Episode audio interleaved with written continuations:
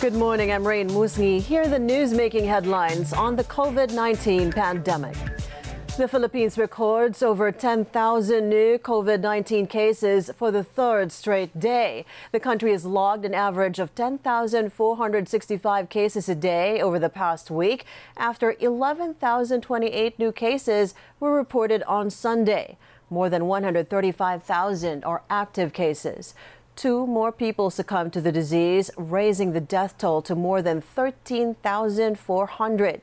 But over 41,000 new recoveries were also confirmed, the highest since the pandemic began. Five laboratories, however, were unable to submit their data on time. The country's positivity rate currently stands at 22.7 percent. The World Health Organization recommends a positivity rate of 5% or lower for at least 14 days before reopening the economy. The Philippine government eyeing a looser lockdown in Metro Manila and surrounding areas by next week.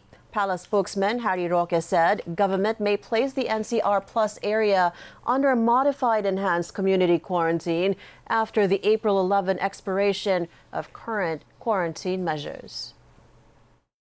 I don't think ECQ for a third week is actually a uh, possibility. In fact, based on the model of the DOH, what they recommended was um, two weeks of ECQ, including last week. And then we had earlier another week of bubble to be followed by a week of M- MECQ. No?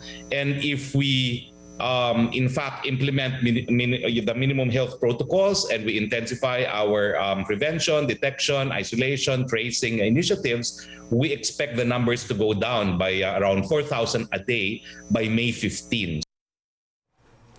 This development comes as government runs out of funds to support those affected by the hard lockdown. Roque says they will no longer be able to distribute aid for this week's extended ECQ.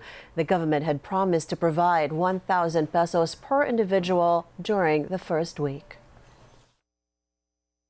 Yun na po, yun na po yun. Given what uh, Secretary Avisado said, no, that uh, we have no more um, funds for ayuda, and Congress currently is on recess. No? So in case we need a supplemental budget, we would have to request for a special session.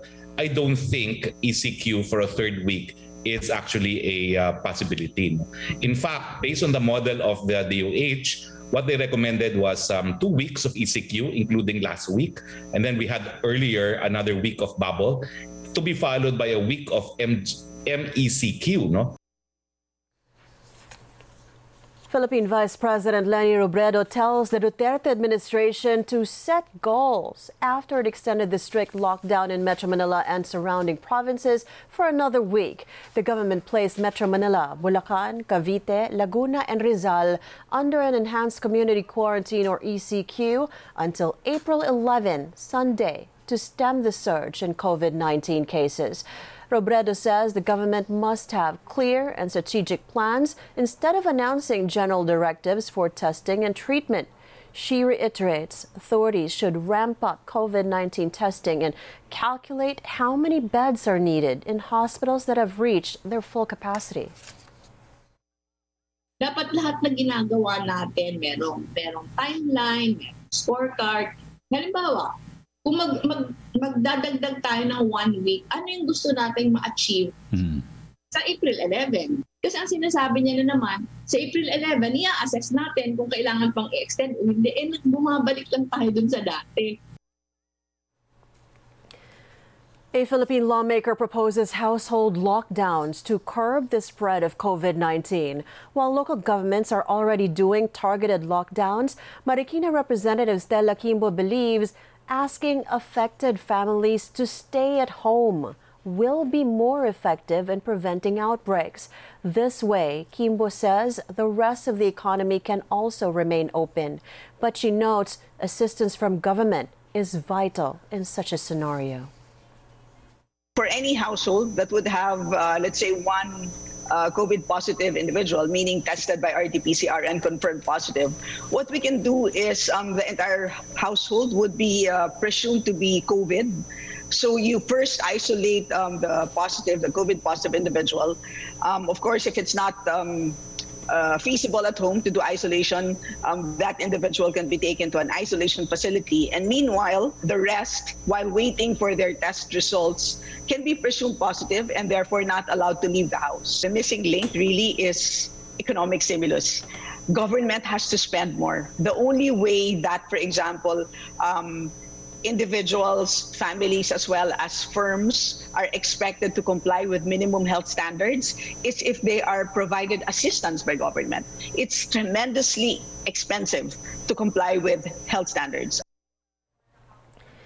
Quimbo also urges government to conduct more COVID 19 tests for free to get a clearer picture of the pandemic. So far, the country is able to conduct 50,000 tests per day, according to coronavirus testing chief Vince Dizon.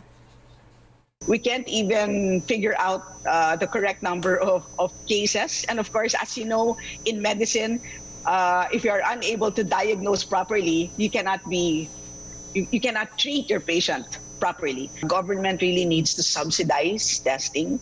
Um, as I said, it's just really too expensive. 4,000 to 10,000 per test is just way too expensive, considering that PhilHealth um, is not really that effective in terms of covering RT-PCR.